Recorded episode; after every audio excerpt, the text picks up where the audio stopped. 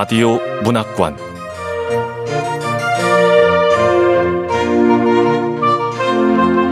한국 단편 문학 특선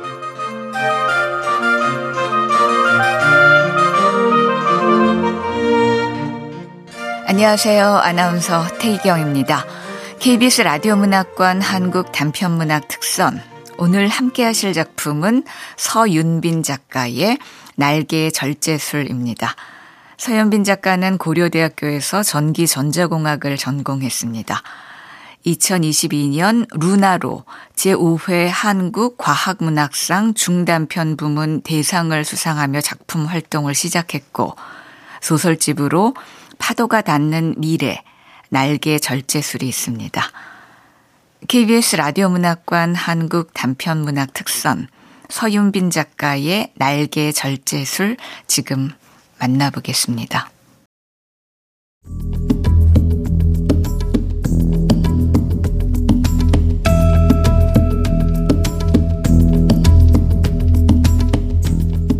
날개 절제술 서윤빈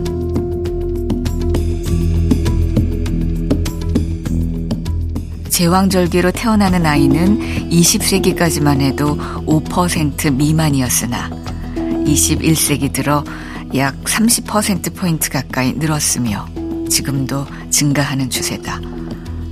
이는 무리하게 자연분만을 고집하는 경우 태아가 죽거나 평생 장애를 가지고 살 확률이 높기 때문이다. 덕분에 예전에는 태어나지 못했을 아이들도 현대에는 너끈히 세상 빛을 본다. 분만실 밖에서 다리를 떨며 기다리던 구진호 씨는 그런 배경을 잘 알았다. 며칠 전 제왕절개 동의서에 큰 고민 없이 서명한 것도 그 때문이었다.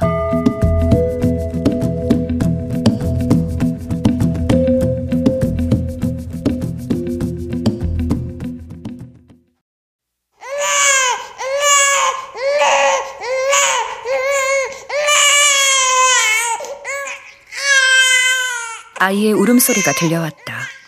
구진호 씨는 간호사를 따라 분만실에 들어갔다.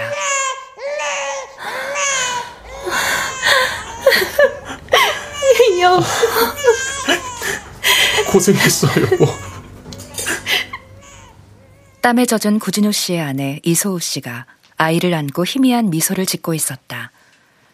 이소우 씨는 아직 마취가 완전히 풀리지 않은 듯 약간 몽롱해 보였다. 의사는 건조하게 선언했다. 산모와 아이 모두 건강합니다. 네, 선생님. 고맙습니다. 고생하셨습니다. 어, 저게 뭐죠? 새하얀 보자기인가요? 움찔거리는데.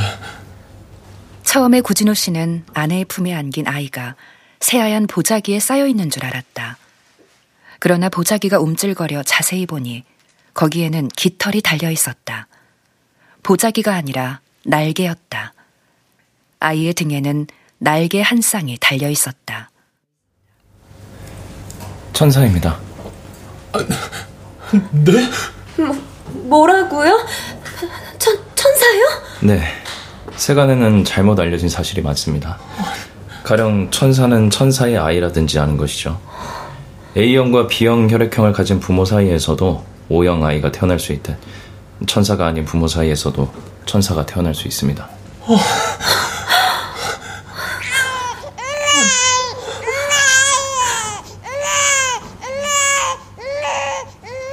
아이는 자신에게 향한 시선을 느꼈는지 날개를 움츠리며 울음을 터뜨렸다. 의사는 여전히 손에 메스를 든 채였다. 무슨 결정을 내리든 그들의 마음이지만 수술은 그들이 보는 앞에서 진행할 거라는 암시 같았다. 둘은 다시 서로를 바라본 후 고개를 끄덕였다. 네. 잘라주세요. 이소우 씨가 말했다. 의사와 간호사 셋이 아이에게 달라붙었다. 아이는 3분 동안 미친 듯이 울었다. 미스. 미스.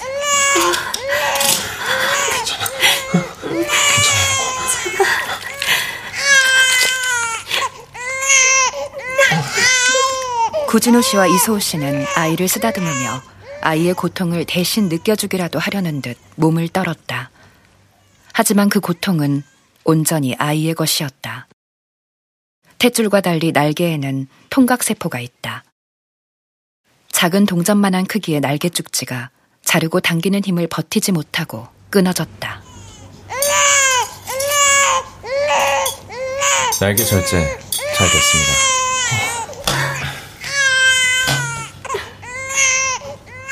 날개가 하나씩 철제 쟁반에 담기며 뭉툭한 소리를 냈다. 아이를 덮고 있을 때는 제법 크고 우람해 보이던 날개는 아이에게서 떨어지자 그 크기가 반으로 줄어든 것만 같았다. 의사는 피 묻은 장갑과 메스를 버리고 물었다.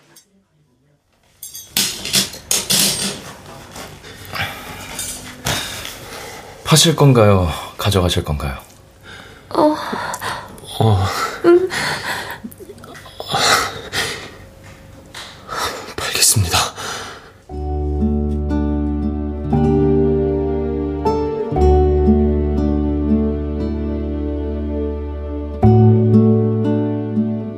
이소우 씨와 구진호 씨는 날개를 팔았다. 수납처 직원이 부부에게 현금 500만 원을 쥐어주었다. 부부는 죽는 날까지 그 돈을 한 푼도 쓰지 않았다. 그러나 그 돈은 먼 미래에 아이가 부부의 유품을 정리하는 동안 수많은 잡동사니에 섞여 어디론가 사라져버렸다.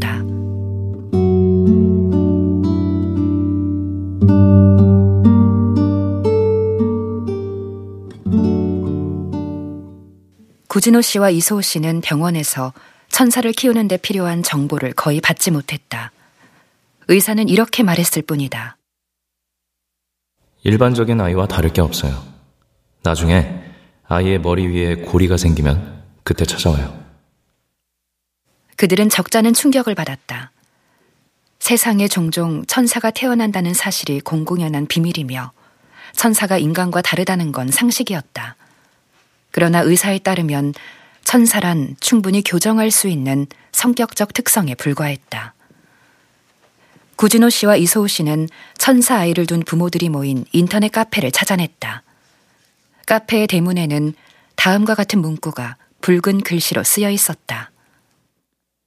천사라는 기형으로 태어난 아이의 부모가 가입하는 카페입니다.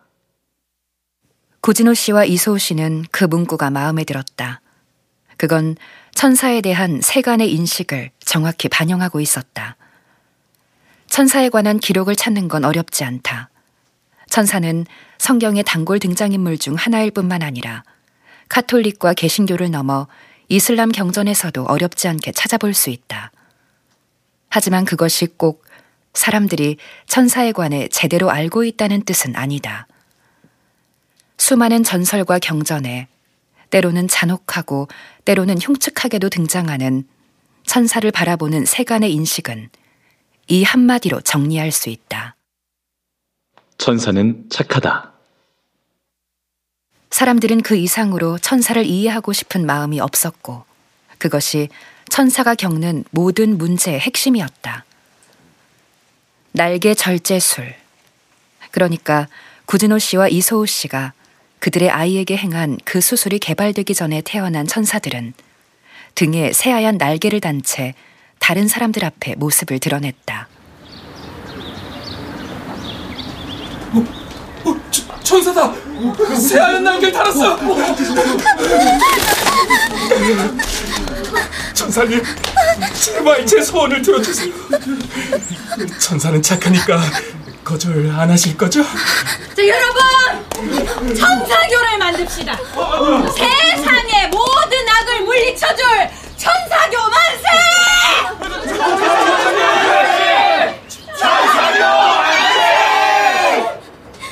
천사가 인간 몸에 좋다고 살해하는 사람들도 있대요. 맞아요. 제 동료 중에 살해당한 천사도 있어요.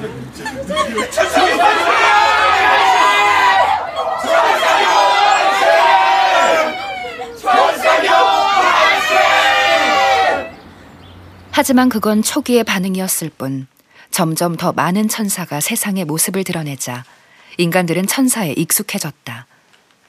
인간들은 천사에게 무엇이든 요구했다. 맡겨둔 재물이라도 있는 것처럼, 종이라도 구한 것처럼, 혹은 신기한 장난감이라도 찾아낸 것처럼 당당했다. 천사와 인간의 관계는 결코 평등할 수 없었다.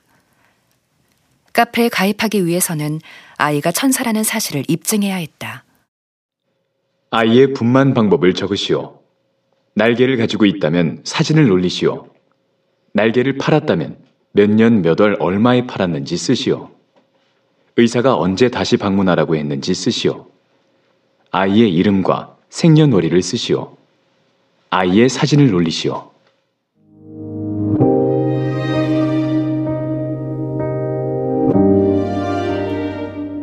구진호 씨와 이소호 씨는 카페에 가입하지 않았다. 인간이 천사의 선의를 찰떡같이 믿는 것과 마찬가지로 인간은 인간의 선의를 믿을 수 없었다.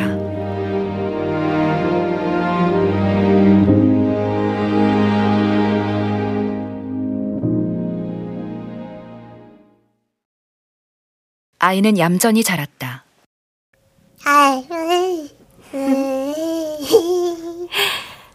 우리 아이는 어쩌면 이렇게 천사처럼 어, 아, 그, 우리 애가 순하기는 하지.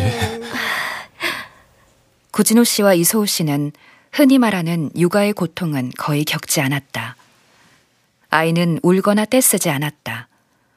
다른 아기들처럼 먹고 크고 아프기는 했으나 성격이나 행동 거지로 속을 썩인 적은 한 번도 없었다.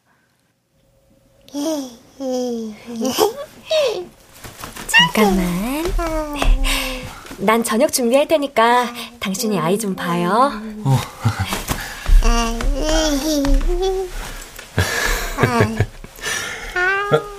저녁 준비 같이 해요. 우리 애는 혼자서도 잘 노니까. 하나님이 우리 대신 아이와 놀아주는 거 아닐까? 우리 애는 말 그대로 천사니까. 당신 무슨 생각하고 있어요? 채소 씻으려던 거 아니었어요? 어? 어? 어? 그렇지.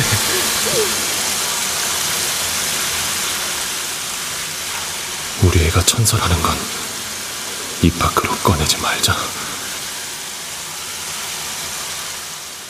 부부는 아이가 천사라는 사실을 철저히 숨겼다. 아이는 자기가 천사라는 사실을 모르고 자랐다. 아빠, 엄마, 저게 뭐예요? 꽃이야. 이쁘지? 가까이 가서 봐도 되죠? 어, 그럼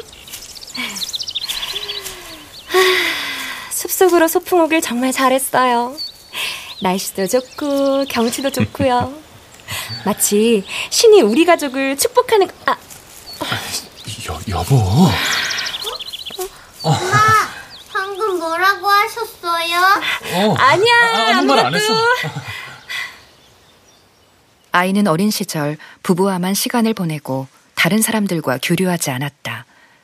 부부가 의도적으로 그렇게 했다. 실수로라도 부부의 입에서 신이나 천사, 축복 같은 단어가 나오는 일은 절대로 없었다.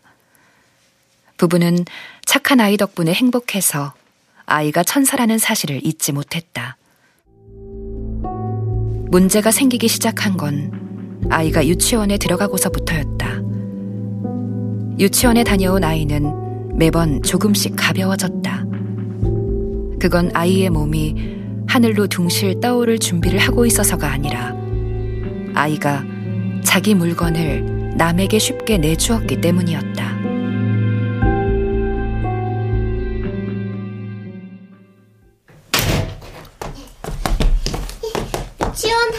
왔습니다.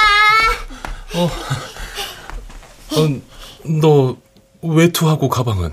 아유 어디에서 잃어버린 거야? 하나 줬어요. 또 하나한테 줬다고?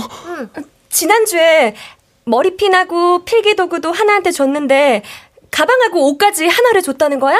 네, 하나 줬어요.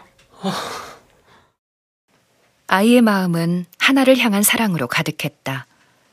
아이는 유치원에서 하나를 졸졸 따라다녔고 하나가 무언가 필요하다고 하면 이유를 불문하고 내주었다. 이소우 씨는 하나 엄마를 만나는 일이 잦아졌다. 하나 엄마는 하나처럼 예쁜 사람이었고 이소우 씨는 가능하면 아이가 사랑하는 친구의 엄마와 잘 지내고 싶었다. 그러나 싼 물건이면 모를까 가방이나 옷, 악기 같은 건 돌려받지 않을 수 없었다. 아이가 하나에게 준 물건을 돌려받으면서 이소우 씨는 거듭 고개를 숙였다. 죄송합니다. 정말 죄송합니다. 애들끼리 다 그러면서 크는 거죠, 뭐. 하지만 일이 거듭될 때마다 하나 엄마는 자기도 모르게 미간에 메스처럼 날카로운 주름을 잡았다. 아니, 돌려주는 것도 한두 번이지. 그리고 애 교육을 좀 시키세요. 우리 하나가 달라고 한 것도 아닌데, 어? 뭘 그렇게 번번이 줘서 사람 성가시게 하는지 모르겠네, 진짜. 죄송합니다. 아, 어, 정말 죄송합니다. 이소우 씨 부부는 속이 탔다. 부부는 아이에게 자기 것이라는 개념을 가르치려고 노력했다. 그러나 아이에게 베푸는 것이 언제나 좋은 일만은 아니라는 걸 어떻게 이해시켜야 할지 알 수 없었다. 그러는 사이 문제가 터졌다.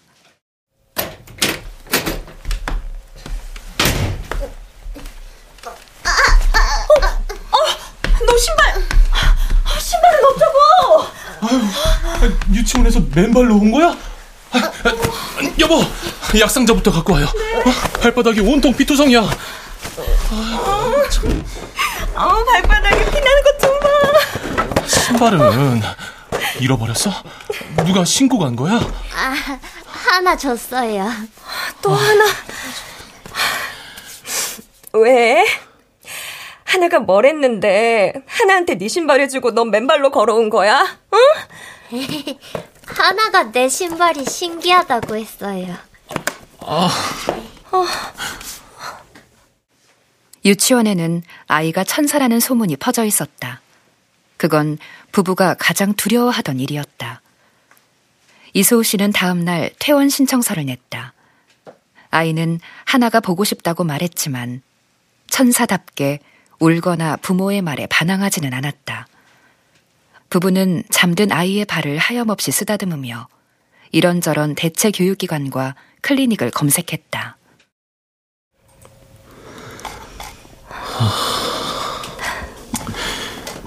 우리 애한테 맞는 교육이 뭔지 모르겠어. 다른 사람한테 베풀면 안 된다는 걸 가르치는 곳이 있을까요?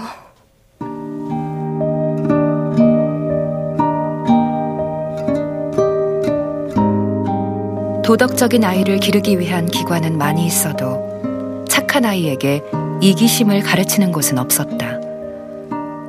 정신건강의학과가 하나의 대안이었으나 부부에게 그곳은 최후의 보루였다. 하는 수 없이 부부는 아이를 차세대 경영인 학원에 보냈다.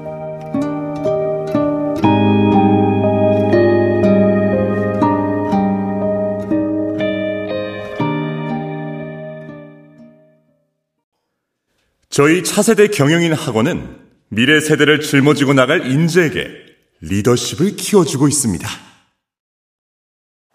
차세대 경영인 학원은 리더십을 키워준다는 거창한 캐치프레이즈와 달리 아이들에게 경쟁 사회를 체험시켜주는 게 전부였다. 학원에는 그 사실을 제대로 알지 못하는 부모나 알면서도 학원이 운영하는 유아반에 막내를 맡기고 싶은 부모들이 주로 등록했다. 학원에 처음 발을 들인 아이는 어리둥절했다. 학원에서 모든 원생은 서로를 친구라고 불러야 했지만 협력과 우정은 교과목에 없었다. 학원에서 가르치는 것은 지렛대의 원리뿐이었다. 세상은 지렛대로 이루어져 있습니다. 무거운 물건을 손쉽게 휙 들어올리는 지렛대. 이 세상은 지렛대로 이루어져 있습니다. 맞습니까? 어허, 목소리가 작습니다. 세상은 지렛대로 이루어져 있는 것. 맞습니까? 네! 네, 좋습니다. 어, 충분히 긴 지렛대만 있으면 돌멩이로 아파트도 들어올릴 수 있다는 것. 원하는 걸 얻기 위해서는 자기가 가진 것을 지렛대 맨 끝에, 맨 끝에 올려놓을 줄 알아야 해요. 여의치 않으면 남의 지렛대를 팍 엎고 다른 지렛대를 갖다 대기라도 해야 합니다. 아시겠나요? 네! 네, 좋아요. 지금부터 이 종이돈으로 게임을 할 겁니다. 원장은 원생들에게 종이로 만든 돈을 쥐어주고 서로 교환하는 게임을 시켰다. 아이는 게임에서 늘 꼴찌를 했다. 아이는 돈이 필요하다고 하는 원생에게 돈을 모두 줘버리기 일쑤였다. 이 돈 받아. 응, 고마워. 아이에게 친구는 하나뿐이었으므로 누구에게 주든 상관없다고 생각했다. 눈치 빠른 원생들은 아이의 지렛대가 건드리기만 해도 솟아오른다는 걸 알았다. 사실상 게임이 선착순 달리기나 다름없어지는 일이 반복되자 원장은 아이를 조용히 불러냈다. 왜 친구들한테 돈을 그냥 주니? 돈으로는 사랑을 살 수 없어요. 어, 어, 음, 어, 그럴지도 모르지. 음. 하지만 너는 돈을 주면 사랑을 잃는다는 걸 알아야 해. 정말요? 돈을 쉽게 받은 아이는 강해질 기회를 빼앗기고 다른 아이들은 게임에서 이길 기회를 빼앗기거든. 사랑은 상대에게 기회를 주는 거야. 아, 네, 원장님. 이웃을 내 몸처럼 사랑할게요. 음? 아이는 곰곰이 생각하더니 대답했다. 아이가 마음을 바꾼 이후로 게임의 판도는 완전히 변했다. 아이는 먼저 오는 친구에게 돈을 주는 게 아니라 돈을 가장 많이 잃은 친구에게 주었다. 게임이 마지막 순간에 한 번에 역전되는 일이 몇 번 반복되었다. 그러자 원생들은 두 가지 전략을 취하기 시작했다. 이번에 1등을 하려면 저희가 줄 수 있는 돈보다 많은 돈을 벌면 돼. 주로 아이 때문에 아슬아슬하게 1등을 빼앗긴 원생들이 이 전략을 구사했고 이들은 종종 자기 순위를 방어해내는데 성공했다. 다른 하나는 빠르게 돈을 잃는 전략이었다. 저 애는 돈을 가장 많이 잃은 친구한테 자기가 갖고 있는 돈을 몽땅 줘. 그러니까 나는 일부러 돈을 잃어버리는 거지. 그런 다음에 저 애가 주는 돈을 합쳐서 1등을 하는 거야. 이 전략은 앞선 전략보다 먼저 등장했지만 조금 더 늦게 고도화되었다. 처음에는 무작정 돈을 잃어도 괜찮았지만 돈을 잃는 방법은 쉬웠기 때문에 원생 대부분이 그 전략을 사용했고 결과적으로 보살핌이 필요한 친구에게 돈을 준다는 아이의 새로운 방식은 게임 내에 소수의 부자와 수많은 빈자를 만들어냈다. 어, 당신이 원장이야? 이게 말이 돼? 아니, 저, 학부모님들께서 이, 이 무슨 일로. 원장님! 이 학원에선 도대체 뭘 가르치는 겁니까? 우리 애가 글쎄 굳이 노력해서 앞서 나갈 필요가 없다잖아요. 우리 애는 사회는 경쟁으로 헤쳐나가는 것이 아니라 운에 따라 울고 웃는 것이라던데. 아니, 이게 다 무슨 얘기입니까? 아, 아, 그, 아.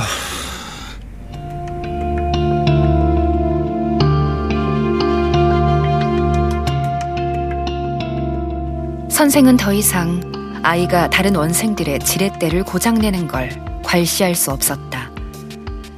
아이는 게임에서 배제되었다. 다른 친구들이 게임을 하는 동안 아이는 유아반에서 시간을 보내게 되었다. 아이는 친구들에게 마지막 인사를 하고 유아반으로 떠났다. 원생들은 저마다 좋은 말로 아이를 배웅했으나 그날 이후 아이를 찾는 원생은 아무도 없었다.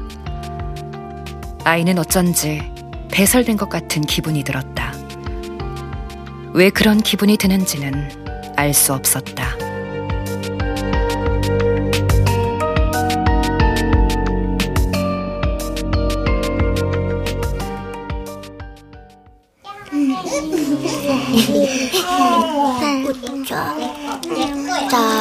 마시자. 필요한 거 있으면 언제든 말해. 오, 어쩜 저렇게 애를 잘 돌볼까? 유아반에는 아이보다 나이가 어린 아기들만 있었다. 아이는 그들을 기쁜 마음으로 돌보았다. 아이는 기초반에서는 고장난 지렛대였지만 유아반에서는 시소였다. 유아반 선생은 아이에게 아기들의 목소리를 들을 수 있는 특별한 능력이 있는 게 아닐까 의심했다.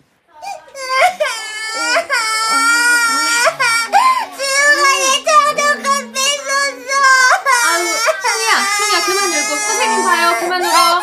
친구하고는 사이좋게 놀아야 착하지. 승희 그만 또. 선생님, 송이가 아니고 별이에요.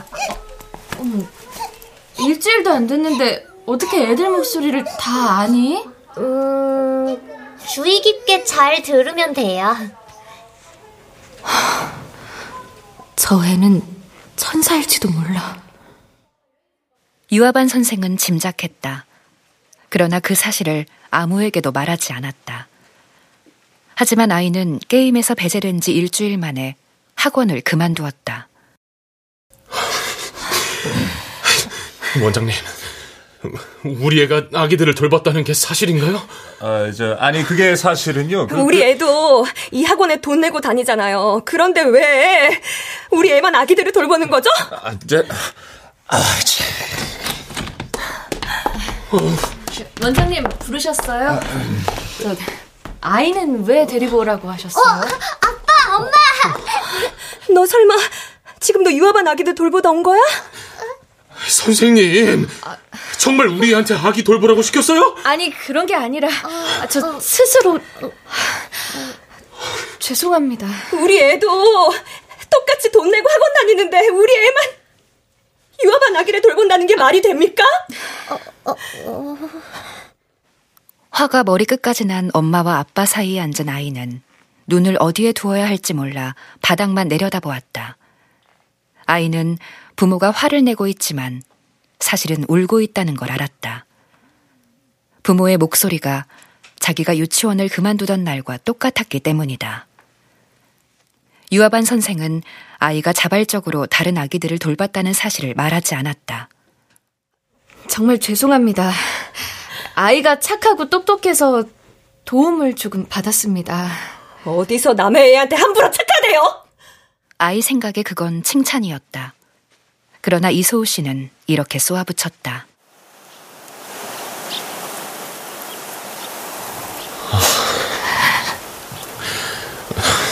여보, 이런 일이 또 생기면 그럼 안 되는데. 그럼 안 되는데.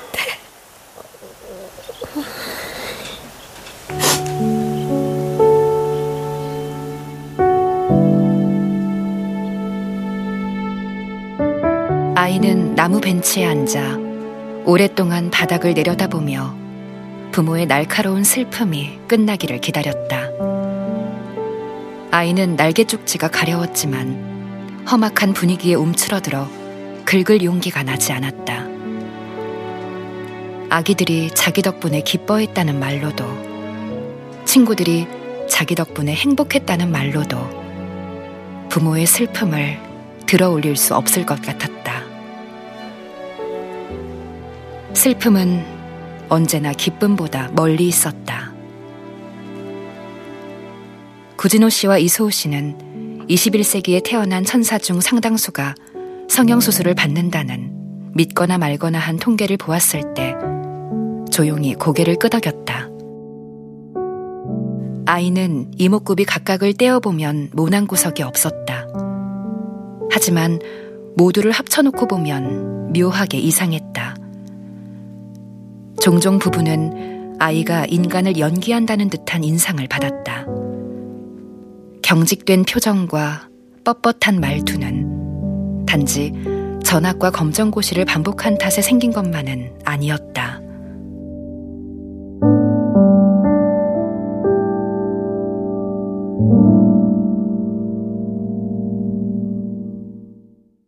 아이의 머리 위에 동그란 고리가 생긴 것은 고등학교 수업 도중이었다.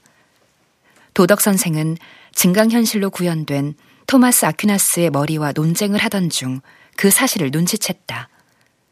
아이는 언제나처럼 빨려 들어갈 것 같은 눈으로 도덕 선생을 보고 있었다. 토마스 아퀴나스가 말했습니다. 모든 의지와 욕망의 밑바탕에는 사랑이 있다. 네, 선생님. 쟤는 도덕 선생님 계속 쳐다봐. 뭐 여자가 여자를 사랑하는 뭐 그런 건가? 아이는 열정적으로 고개를 끄덕였다. 눈은 여전히 도덕 선생에게 고정된 채였다. 마치 자기가 여태 한 모든 심부름과 교무실에 갖다 놓은 간식, 책 한 권 분량의 편지를 기억하느냐는 듯한 눈빛이었다. 도덕 선생이 반박했다. 당신은 인간적인 사랑과 신에 대한 사랑, 이웃에 대한 사랑을 혼용하고 있습니다. 내가 사랑하는 도덕 선생님께서 지금 하시는 말씀이 왜 나 들으라고 하시는 말씀 같을까? 신이 모든 인간을 사랑한다는 것은 전제되어 있기에 신에 대한 사랑은 언제나 상호적이지만 그 이외의 사랑은 상호적이지 않을 수도 있습니다. 도덕 선생은 아이에게 그러니까 묘하게 정이 가지 않는 얼굴에게 시선을 주지 않으려고 노력하며 말했다. 그러나 임용고사를 준비하며 몸에 익힌 언제나 교실 전체를 한눈에 넣으려는 습관 때문에 도덕 선생은 아이의 머리 위에 갑자기 생긴 노랗고 빛나는 고리에 시선을 빼앗길 수밖에 없었다. 저 아이가 말로만 듣던 천사구나. 그날 수업이 끝난 후 도덕 선생은 거의 아무런 시선도 끌지 않고 아이를 데리고 교실에서 탈출할 수 있었다. 어, 어, 선생님 화장실에는 왜? 조용히 따라오라니까. 선생은 아이의 손을 거칠게 잡아 끌며 화장실로 데려가 칸막이 안쪽에 숨었다. 아이는 선생의 갑작스러운 행동을 이해하지 못한 채 쩔쩔맸다. 아이의 사랑은 여태 한 번도 상호적이었던 적이 없었지만 오늘은 다를지도 몰랐다. 아, 왜? 아. 그때 누군가 우당탕 소리를 내며 옆 칸으로 들어가 용변을 보았다. 좋지 않은 냄새가 풍겼다. 선생은 옆칸의 사람이 사라질 때까지 기다렸다가 단호하게 말했다. 바로 집으로 돌아가. 선생님. 아이는 지금까지 학교에 다니며 선생에게 혼나본 적이 단 한 번도 없었다. 진심을 들키는 건 조금도 부끄럽지 않았지만 진심이 거부당하는 건 슬픈 일이었다. 아이는 고개를 숙이고 대꾸했다. 저는 아무 잘못도 하지 않았어요. 응, 알아. 이 카디건 쓰고 가. 응? 네가 잘못해서도 아니고 이건 벌도 아니야. 카디건 벗지 말고 바로 집으로 가.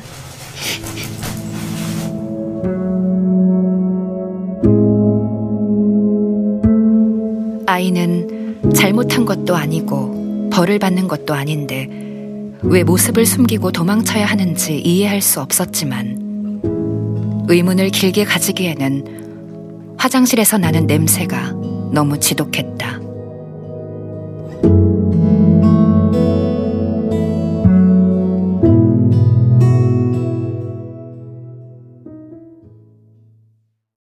아이의 방에는 거울이 있었다.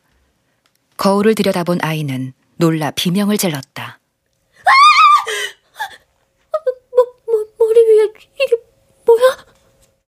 아이의 정수리 위에는 황금빛을 내는 원형 고리가 둥둥 떠 있었다.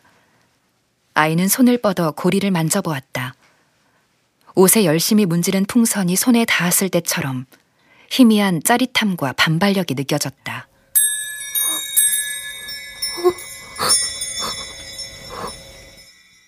손톱으로 톡톡 두드려보자 트라이앵글을 칠 때처럼 맑은 소리가 났다.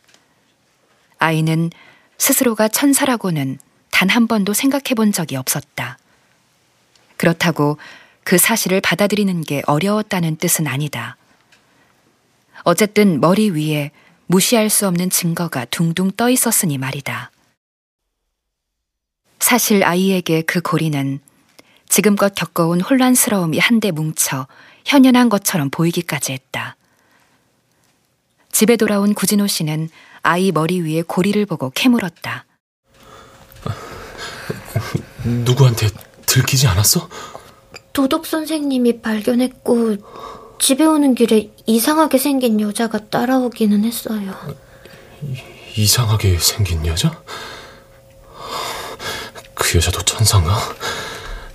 일단 이, 이 고리부터 제거해야겠어. 근데 고리가 뽑히질 않네. 아, 아, 아빠, 저 추워요.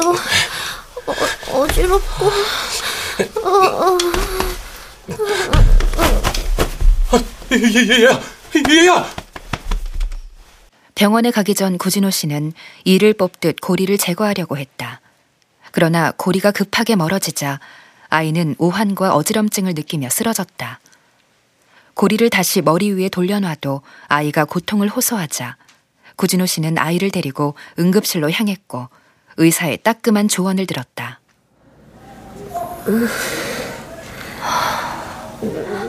수액을 놨으니까 좀 있으면 괜찮아질 겁니다. 선생님, 정수리 위에 떠 있는 저 고리는 어떻게 제거하나요? 수술하면 되겠죠? 두 분 잘 들으세요. 예. 고리는 날개와 달리 수술로 떼어낼 수 없습니다. 신체와 물리적으로 연결되어 있지 않기 때문이죠. 아직 의료계에서도 구체적으로 고리가 어떻게 작동하는지는 모릅니다. 그럼 어떻게? 음, 천천히, 천천히 고리를 떼어내야죠. 고리를 떼는 훈련에만 2년이 걸립니다. 마치 치아 교정처럼 조금씩 멀어지다 보면 나중에는 고리를 어디 비밀 금고 같은 데 보관해 놓고 살 수 있을 겁니다. 의사는 수액을 맞으며 누워 있는 아이 옆에 서서 그렇게 말했다. 병원에 다녀온 이후 아이의 집에는 링거 거치대가 생겼다. 거치대에는 고리를 걸었다. 학교에 가지 못하게 된 아이는 검정고시와 법을 공부했다. 법을 공부하면서 아이는 여태 자기가 선의에 관해 오해하고 있었다는 사실을 알았다. 법적으로 선의는 어떤 일을 모르고 했다는 의미에 불과해. 음, 반대로 악의는 뭘 잘 안다는 뜻이고.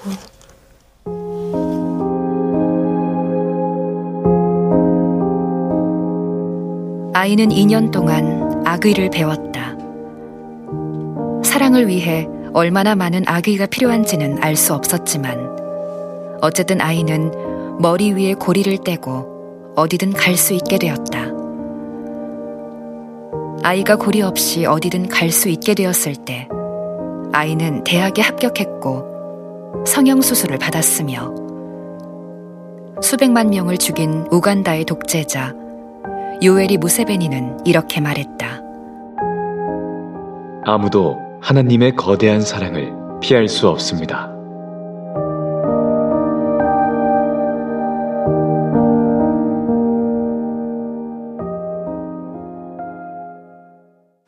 아이는 한 2년제 대학의 유아교육과에 진학했다. 구진호 씨와 이소우 씨는 아이의 결정에 반대했지만 아이를 차마 끝까지 말릴 수 없었다. 제가 가장 행복했던 순간은 아기들을 돌보았을 때입니다. 대학에서 아이는 여태 겪어본 적 없는 환대를 받았다. 아이는 자신에게 호감을 보이는 이들 모두를 사랑할 능력이 있었다. 그러나 아이의 연애는 악의적이었다. 선의로는 아이가 원하는 걸 들어올릴 수 없었다. 아이가 원하는 건 상호적이고 절대적인 사랑이었다. 적어도 인간 사회에서는 모두를 사랑하면 누구의 사랑도 얻을 수 없다. 아이는 학교에 다니는 2년 동안 단 한 사람과 연애했다. 자기가 다른 수많은 이들을 동시에 사랑했다는 사실은 절대로 고백하지 않았다. 아이의 첫 연애는 남자의 바람으로 막을 내렸다. 지혜하고 사귀는 거 알고 있어요. 어? 아, 아, 아, 미안해. 얘기하려고 했는데, 그렇게 됐어. 바람을 피우고 싶다면, 둘 다 자유롭게 다른 사람도 만나고 다니는 건 어때요? 뭐? 어떻게 그런 끔찍한 말을 하냐? 이래서 네가 싫다는 거야. 재수 없이 착한 거. 우리 헤어지자. 깔끔하게.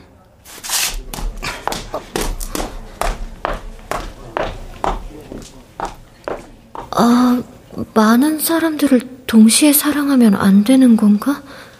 난 그동안 그래왔는데. 아이는 그저 자기가 규범에 따라 사랑을 잘 숨겨왔을 뿐이라는 걸 알았기에 오히려 죄책감을 느꼈다. 남자와 헤어진 후 아이는 취직했다. 아이는 전공을 살려 보육교사 자격증을 땄고 오래지 않아 한 어린이집에 배속되었다. 어린이집의 일은 아이의 적성에 잘 맞았다.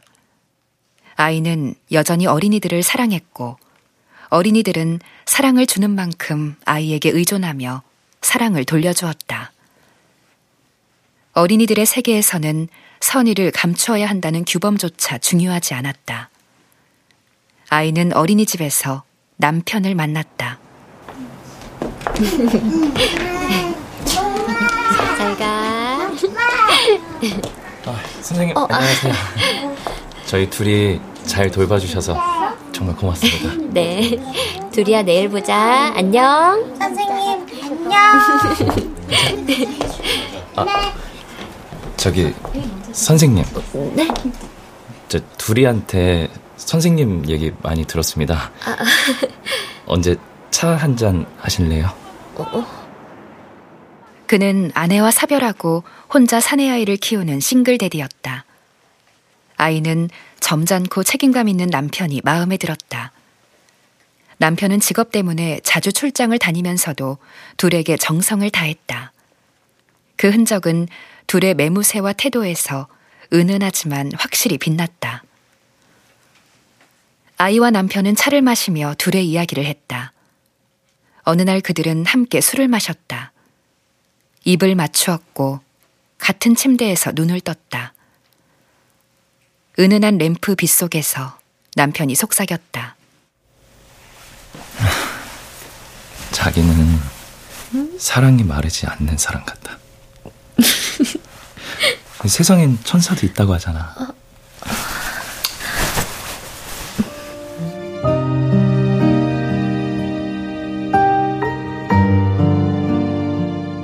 남편은 아이의 이마에 입을 맞추었다.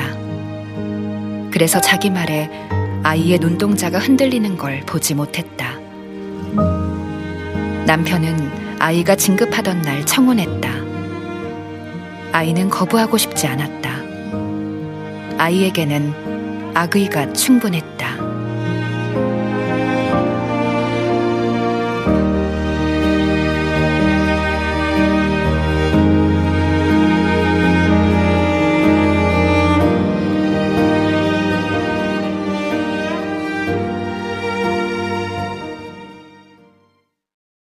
아이의 배는 날이 갈수록 부풀어 올랐다.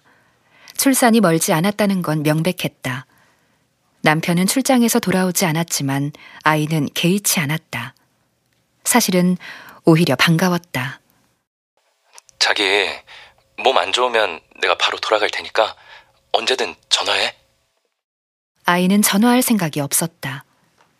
이소우 씨와 구진호 씨가 번갈아 가며 아이의 옆을 지켰다.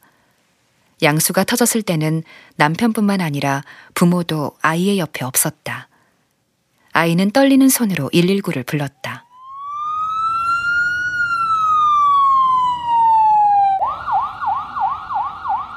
아이는 무사히 병원으로 이송되었다. 처음 보는데도 어쩐지 익숙한 얼굴의 의사가 아이의 분만을 맡았다. 아이는 제왕절개를 선택했다. 제왕절개가 자연분만보다 고통도 훨씬 적고요. 요즘에는 기술이 좋아서 제왕절개를 한 후에도 자연분만을 하는데 아무런 문제가 없습니다. 마취 시작합니다. 아이는 격통이 자연스럽게 분비하는 엔도르핀 속에서 허우적대며 마취제를 맞았다.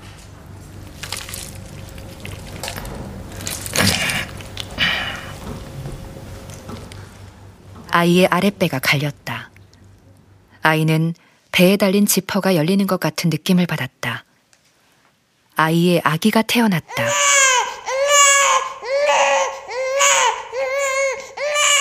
아기는 날개를 달고 있었다. 날개는 방수익이라도 한 건지 아기의 몸이 피 때문에 불긋불긋한 와중에도 고고한 하얀 빛을 띠고 있었다. 마치 포근하고 커다란 보자기 같았다.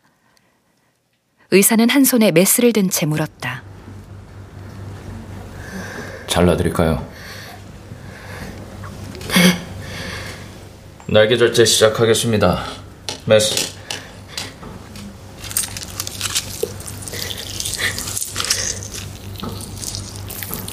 잘려나가는 날개를 보며 아이는 자기가 태어났을 때 일어났을 일을 상상했다. 미친 듯이 우는 자기 모습과 볼품없이 쪼그라드는 날개를. 탯줄은 아무도 몰래 날아올라 동그랗게 말린다. 적혈구 같기도 하고 녹슨 동전 같기도 한 그 검붉은 고리는 둥실둥실 떠오른다. 그러다가 퍽 하는 소리. 고리가 반으로 갈라져 떨어진다. 검은 전깃줄은 무슨 일 있었냐는 듯 태어나다. 접수처에서 아이는 날개를 팔아야 할지 말아야 할지 잠시 고민했다. 날개 시세가 올라서 1200만 원입니다. 파시겠어요? 아니요.